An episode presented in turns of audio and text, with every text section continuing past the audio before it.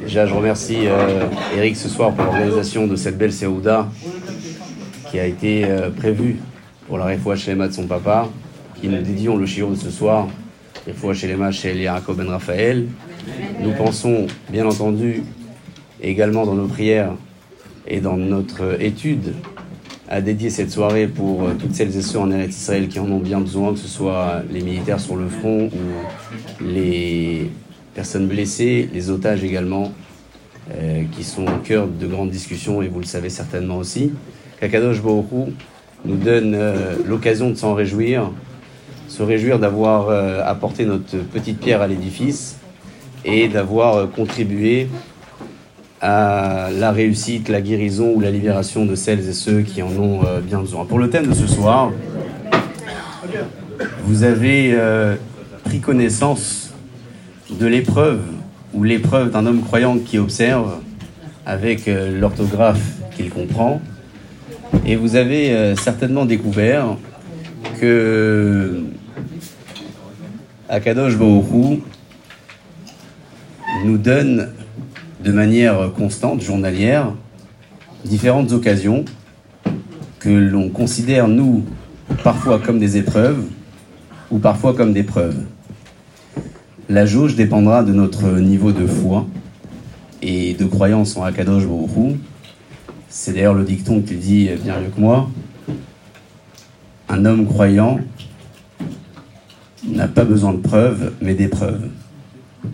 Quelle est la structure ou même l'intérêt d'une épreuve qu'Akadosh Hu nous envoie Regardez bien l'orthographe et l'écriture de ce mot, et ensemble, on va essayer de voyager un petit peu dans l'histoire pour aller dans la profondeur de ce qu'on nomme en hébreu le Nisayon, l'épreuve, et on découvrira ensemble que au cœur de ce mot se trouvent différentes notions qui ne sont pas liées directement à l'épreuve. Nisayon s'écrit avec un nun. Ensuite, sa mère. Vous ne serez pas noté même si vous trompez, vous pouvez y aller. Un yud, un vav et un nun sophite. Les premières lettres de Nisayon composent le mot nes. Nes, si vous cherchez à le traduire, la première traduction qui viendra à l'esprit, c'est le miracle. Très bien. Alors sachez que le mot nes peut vouloir dire également autre chose. On voyage dans l'histoire et on se concentre sur la phase où le peuple d'Israël est dans le désert. Akadosh Baruch décide de nous punir, puisque nous parlons de nous-mêmes, avec ce que la Torah nomme les Nechashim Asofim, c'est-à-dire les serpents qui mordaient et qui tuaient. Moshe Rabbeinu implore, demande à Akadosh Baruch et Hachem lui dit de construire un nachash, un serpent de cuivre, de concevoir un serpent de cuivre et de le placer à l'Nes, sur une perche. Et puis par là, dit à Kadosh Bokro à Moshe, le peuple d'Israël guérira.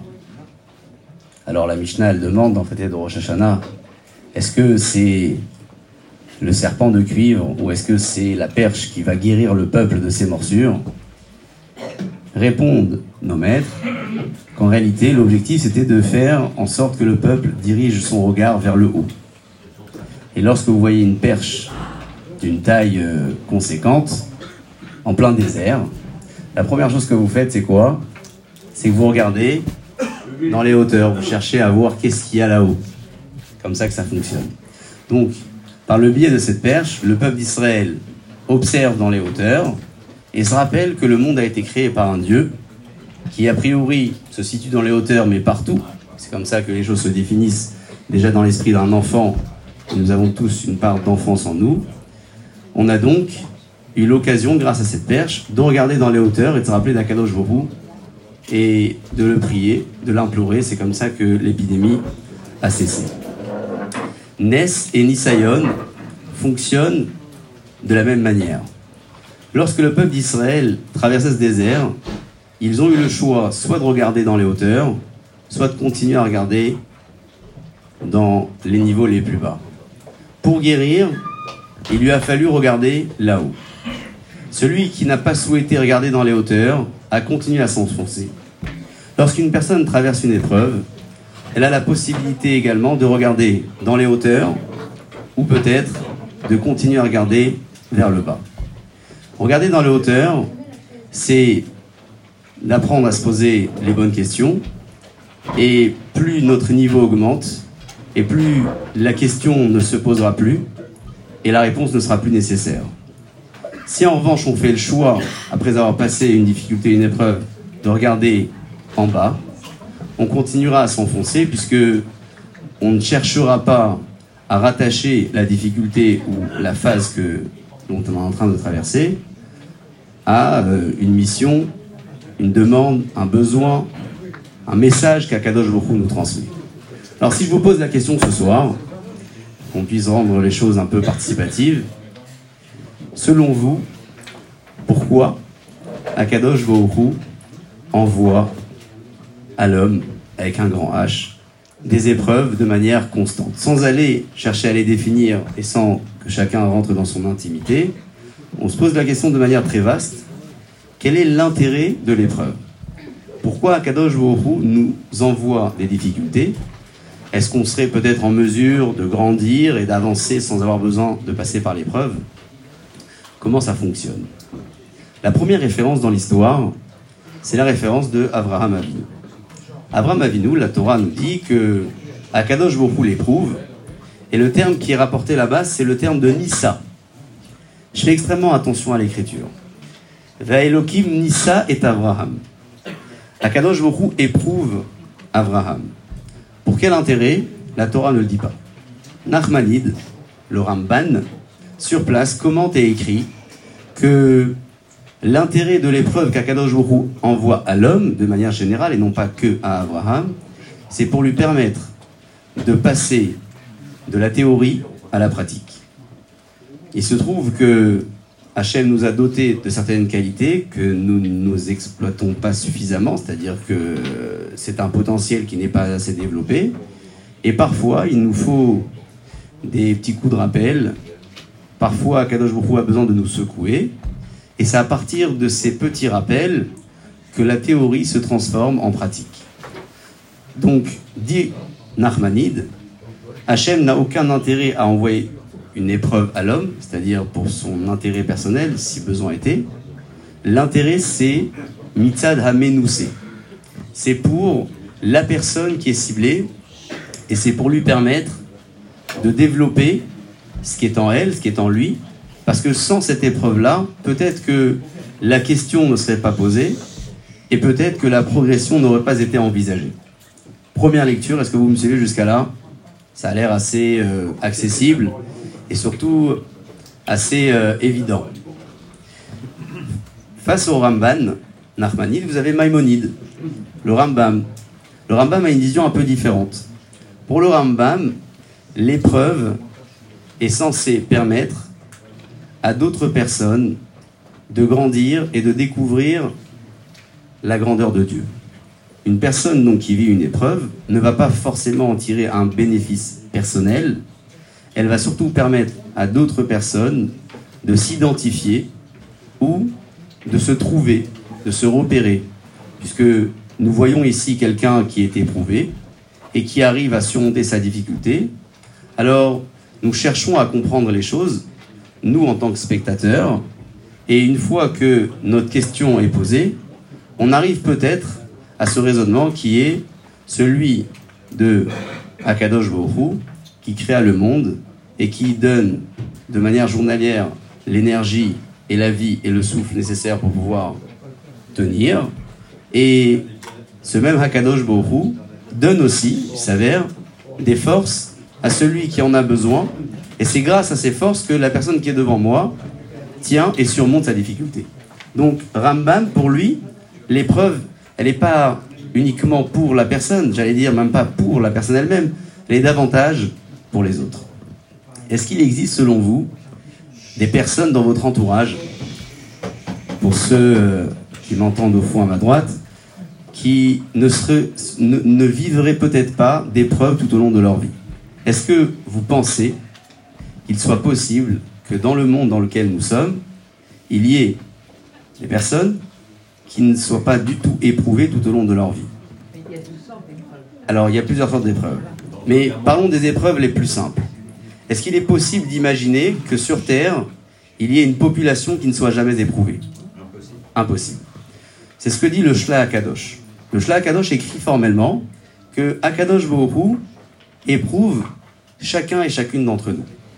Et lorsqu'on est amené à réfléchir comment éviter une transgression ou comment ne pas se décourager à réaliser une action, c'est à ce moment-là que dit le Shla Kadosh que chaque homme doit penser tiens, c'est peut-être là l'occasion qu'Akadosh Baruch m'offre pour m'éprouver.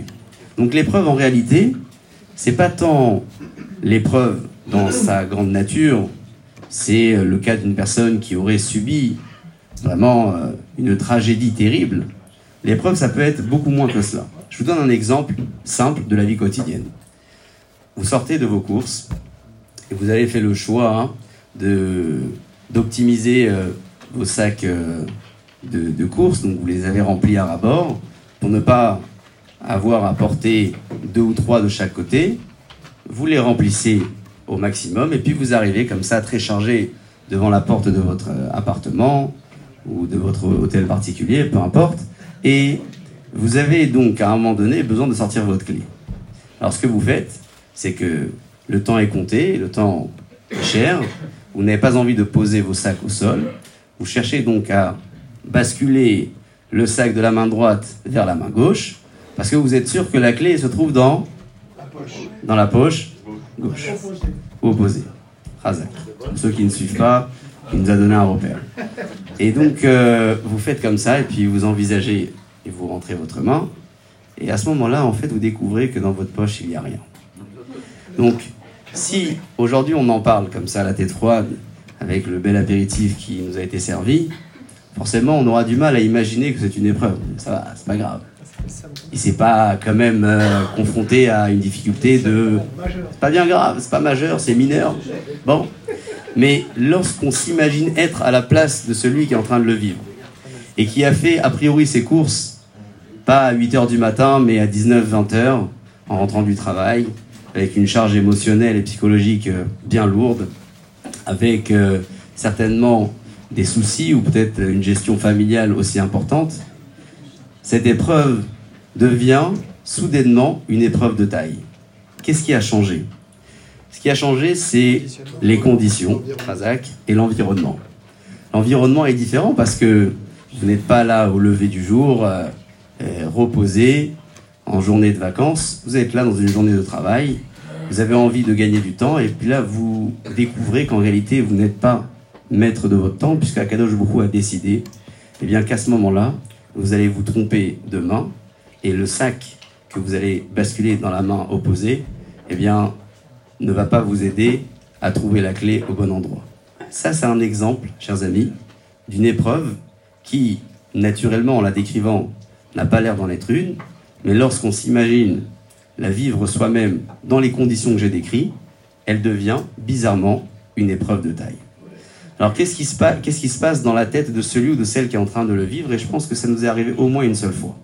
Au moins une fois. En tout cas, moi, ça m'est déjà arrivé. Qu'est-ce qui se passe dans nos têtes à ce moment-là? On a envie de s'énerver aussi, ou peut-être pas, ça dépend de notre nature. Mais si jamais on a envie de s'énerver, comment on arrive à se raisonner On essaye de relativiser, de se dire ah, c'est pas si grave que ça, regarde, lui il a subi ça, l'autre il a subi ça. Et donc on a constamment besoin de considérer les choses en rapport avec ce que d'autres sont en train de vivre. C'est le fameux euh, adage que vous connaissez, l'herbe n'est pas plus verte ailleurs on le, pense, on le croit, mais en réalité, elle est plus verte ailleurs quand euh, on n'arrive pas à apprécier suffisamment ce que Hakadosh Baruch nous a offert. Alors on le dit comme ça, l'herbe n'est pas plus verte ailleurs. Quand on la regarde de chez soi, chers amis, les choses sont un peu différentes. Lorsqu'on la regarde de chez soi, on se donne l'impression qu'elle a une meilleure couleur. Mais lorsqu'on se trouve à l'endroit même et on regarde les choses de plus près, on découvre que finalement la couleur est tout à fait la même. Et encore une fois, je reviens à l'idée que je disais juste avant, c'est que la nature de la situation et la manière de la considérer dépend aussi de l'environnement, de la condition dans laquelle nous sommes. Alors si nous sommes dans des conditions telles que celles que je viens de décrire, chez moi, à la maison, et je regarde l'extérieur, ça me donne l'impression que c'est mieux là-bas. Si en revanche, je vais là-bas de l'autre côté, je découvre que c'est peut-être la même chose, voire moins bien encore. Et donc, important de ne pas constamment avoir à considérer notre situation en dépend de ce que d'autres vivent. On le fait, mais c'est important de travailler sur ce point pour éviter de devoir le faire. Vous savez que dans la Megillat Esther, Esther elle-même nous raconte ces grands moments de royauté, les moments de rencontre avec le roi, les moments de rencontre avec le peuple.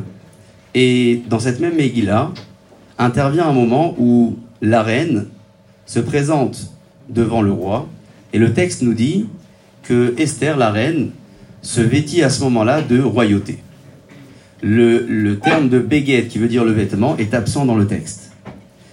Le texte donc de Esther, écrit par elle-même, puis on peut aborder selon d'autres versions aussi, mais on va choisir celle-ci, note que Esther s'est vêtue à ce moment-là de sa royauté. Pourquoi elle n'a pas mentionné le vêtement royal? Et j'allais dire même plus que cela. Pourquoi est-ce que, à ce moment-là où Esther se vêtit de cette royauté, elle vit un moment d'angoisse et de crainte parce qu'elle va aller rencontrer le roi? Elle n'a pas été invitée. Elle avait sans doute la possibilité d'envoyer un émissaire pour demander à un roi un rendez-vous. C'est quand même la reine. On est dans une époque où le courrier au président de la République n'existait pas encore. Ça ne veut pas dire qu'aujourd'hui il fonctionne parfaitement, mais enfin, ça peut vous donner l'impression que il va vous répondre ou vous existez auprès de son cabinet. À l'époque, ça n'existait pas. Le roi, Achashverosh et bien d'autres, n'avaient pas offert et n'offraient jamais à leur peuple la possibilité de les rencontrer selon leurs besoins et leurs demandes. Si le roi décidait, il invitait. Si le roi ne décidait pas, il n'invitait pas. Et donc, Esther, peut-être la reine, elle n'est pas invitée, elle craint pour sa vie. L'Agma nous dit que lorsqu'elle s'approche du roi Rajverosh, elle se vêtit de ce malroute, de cette royauté, non pas d'un vêtement royal, puisqu'elle était certainement déjà habillée de ce vêtement-là, elle se vêtit de ce qu'on appelle en hébreu le roi Hakodesh, l'esprit prophétique. C'est-à-dire que Akadosh Borou lui donne à ce moment-là un cadeau extraordinaire, le cadeau de roi Hakodesh. Pourquoi? Parce qu'elle a surpassé son angoisse, elle a surpassé sa crainte, et elle a surmonté son épreuve. Elle est dans une phase tragique, elle veut défendre la cause d'un peuple, elle ne sait pas comment le roi va réagir et elle risque sa vie, certainement. Elle va surmonter cette difficulté, et pour avoir surmonté cette difficulté, Hachem lui offre le cadeau le plus merveilleux, qui est donc le cadeau du roi Hakodesh. Le Nisayon, chers amis, est décrit dans le Midrash Rabbah sous trois formes différentes. Le Midrash explique que lorsqu'Akadosh Bohu envoie une difficulté, il peut l'envoyer sous trois formes différentes. Je vous propose rapidement, succinctement, les propos du Midrash, et ensuite un commentaire du Netziv dans son livre Emek Davad. Il dit le Midrash comme ça. Vous avez, dans cette première phase, celui qui arrive dans le magasin de cruche et qui tape dessus pour connaître la nature du produit, savoir si il est rigide. Il choisira certainement un, euh, un contenant et une cruche solide, et donc il tape sur une cruche de qualité pour savoir si ça lui conviendra ou non. C'est le premier exemple. Le deuxième exemple, c'est l'exemple de celui qui euh, travaille un terrain agricole et qui fait pousser des graines de lin. Alors dit le Midrash, cet agriculteur tapera sur ces graines de lin pour euh, faire sortir toute euh, leur qualité, parce que vous savez que à la base, le lin est rempli de ce qu'on appelle des civimes, c'est des, pas des petites ronces, mais peut-être peut des petites écorces ou des, je ne sais pas comment les définir, et donc viendra cet agriculteur, tapera sur le produit pour le faire sortir toute sa nature avant d'en faire quelque chose.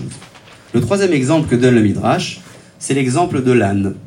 L'âne que monsieur avait lui sert à euh, transporter de la marchandise. Et puis, lorsqu'il voit que l'âne tient suffisamment bien, hein, c'est le sac de course, il rajoute encore un petit peu, et encore un petit peu, et lorsqu'il sent que l'âne va flancher, il s'arrête. Il dit le native que lorsqu'Akadosh nous envoie des épreuves, il peut nous les envoyer sous trois formes différentes. Successivement, mais pas forcément. Il peut les envoyer simplement pour, dans un premier temps, connaître le contenant que nous sommes, savoir quelle est notre fragilité, quel est notre niveau de fragilité. Ça, c'est la première hypothèse. La seconde hypothèse, c'est l'hypothèse du lent. C'est-à-dire qu'Akadosh Bohu va frapper sur l'individu pour lui faire sortir tout son potentiel.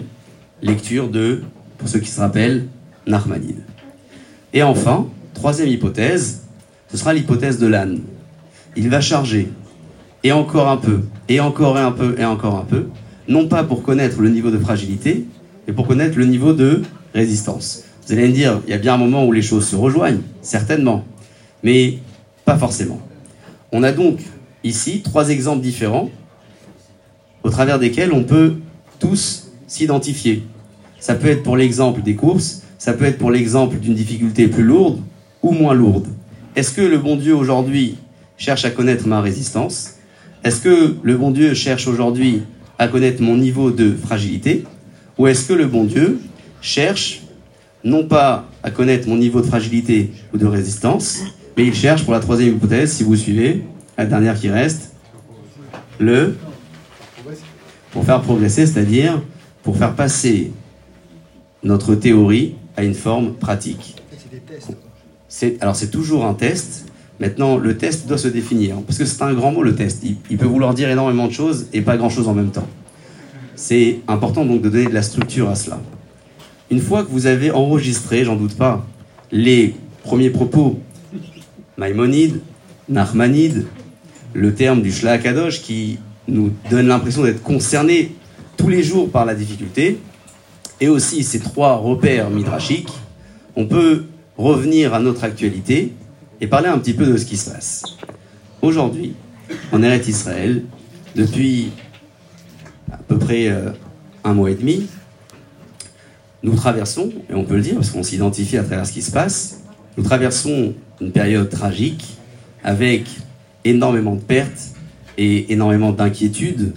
On ne sait pas véritablement ce qui se dit, ce qui est réellement fait, ce qui se passe. Puis on s'accroche à la moindre information qui circule. Ça peut être sur les réseaux, ça peut être aux informations, à la radio, chacun avec ses, canaux de communication. Et on se donne l'impression que derrière notre écran ou notre euh, source d'information, on va réussir à apporter quelque chose parce que nous allons réagir en disant c'est lui qui a raison et c'est lui qui a tort. Moi j'aurais imaginé comme cela, mais celui-ci a bien fait, l'autre un peu moins. En réalité, on a besoin de ça parce que on n'a pas d'autres moyens. On n'a rien d'autre entre nos mains. On n'a aucune autre possibilité de contribuer de manière constante et journalière. Donc, on réagit à notre manière. Si on analyse les choses plus en profondeur, et peut-être plus intellectuellement, plus spirituellement, et qu'on s'arrête ensemble sur ce passage qui est lu tous les matins dans les synagogues, au moins en semaine, après le petit Télim qui suit la prière, dans lequel nous implorons à Kadosh Baruch et nous lui disons Achenu Kolbet Israël, nos frères de la maison d'Israël, Anetunim Batsara ou Bashivia, qui sont dans la détresse et qui sont euh, pris en captivité, qu'Akadosh Baruch puisse avoir pitié d'eux et miséricorde, et qu'ils puissent les libérer et apporter ce dont chacun a besoin. Et qu'on remarque aujourd'hui que les choses ont l'air d'avancer, dans des conditions peut-être que nous n'aurions pas espéré, puisque notre espoir est évidemment que les choses se dénouent sans aucun sacrifice. Mais maintenant, les choses sont telles que vous les connaissez. Si on analysait donc la situation de manière plus intellectuelle et plus spirituelle, Qu'est-ce qu'on devrait se dire? Le peuple d'Israël, c'est une mosaïque. Chacun et chacune d'entre nous est un composant de cette mosaïque. Si l'un ou l'une d'entre nous échappe à la règle, la mosaïque est manquante. Si aujourd'hui les choses avancent et progressent, et on l'espère dans le bon sens, dans les heures qui viennent, pour celles et ceux qui en ont besoin, peut-être que ça voudrait dire, tiens, nous avons prié, nous avons fait des efforts, et Akadosh Baruch nous a écoutés. Alors, certainement qu'il y a d'autres personnes qui sont d'un niveau beaucoup plus élevé que nous et qui ont également contribué. Mais notre raisonnement, c'est pas celui-ci. Notre raisonnement, c'est le raisonnement de la mosaïque. C'est-à-dire que eux ont contribué et nous aussi, nous avons contribué. Nous ne sommes pas là pour dire qui a fait mieux que qui. Nous sommes là simplement pour dire que chacun a contribué à sa manière. Et c'est avec cette fierté et avec cette réaction que nous allons nous-mêmes réussir à nous faire progresser. Pas à travers la réaction qu'on aura eue derrière notre écran ou derrière notre source d'information, mais à travers cette fierté. C'est lorsque ce sera dit, tiens, le bon Dieu, il m'a écouté, petit comme je suis, avec ma petite prière, avec mon petit effort, avec mon petit élim, j'ai quand même réussi à apporter quelque chose. Je ne vais pas chercher euh, des honneurs ou de la gloire. Je vais simplement chercher un petit peu de fierté pour m'encourager à continuer à prier et à œuvrer pour le bien et pour le besoin de celles et de ceux qui en ont besoin. Ça rejoint, chers amis, et j'ai pas envie de vous faire tarder, je vois et je devine vos visages fatigués, ce que je disais dans l'introduction tout à l'heure sur le caractère propre du NES de l'épreuve. Nous parlions, pour ceux et celles qui s'en souviennent, de la perche et de l'épreuve. Mais nous avons omis de décrire ce qu'est le miracle. Le miracle, c'est cette merveille de la nature qui arrive à un moment impromptu. Vous êtes soudainement comme ça euh, en pleine route et à un moment vous décidez de traverser et vous êtes sur le point de traverser puisque le piéton est vert et quelqu'un derrière vous vous reconnaît et vous appelle. Et vous faites comme ça. Et puis là, vous vous retournez, vous faites marche arrière, et à ce moment-là, il y a une voiture qui passe en trombe et qui brûle le feu rouge. Vous êtes conscient qu'à ce moment-là, vous avez vécu un miracle. Vous êtes donc émerveillé. C'est génial. Qu'est-ce qui s'est passé à ce moment-là? La loi de la nature s'est un peu transformée. Vous avez vécu ce qu'on appelle les marla minateva et retenez le terme. Vous êtes au-dessus de la loi de la nature. C'est génial. Vous êtes émerveillé, donc à ce moment-là, vous dites, comme beaucoup l'ont fait en Eretz Israël et même nous, ici en dehors d'Eretz Israël, je vais faire quelque chose pour remercier Akadosh Baruch J'ai vécu un miracle je décide de le faire. Si je le mets en pratique de suite, alors ça va se maintenir.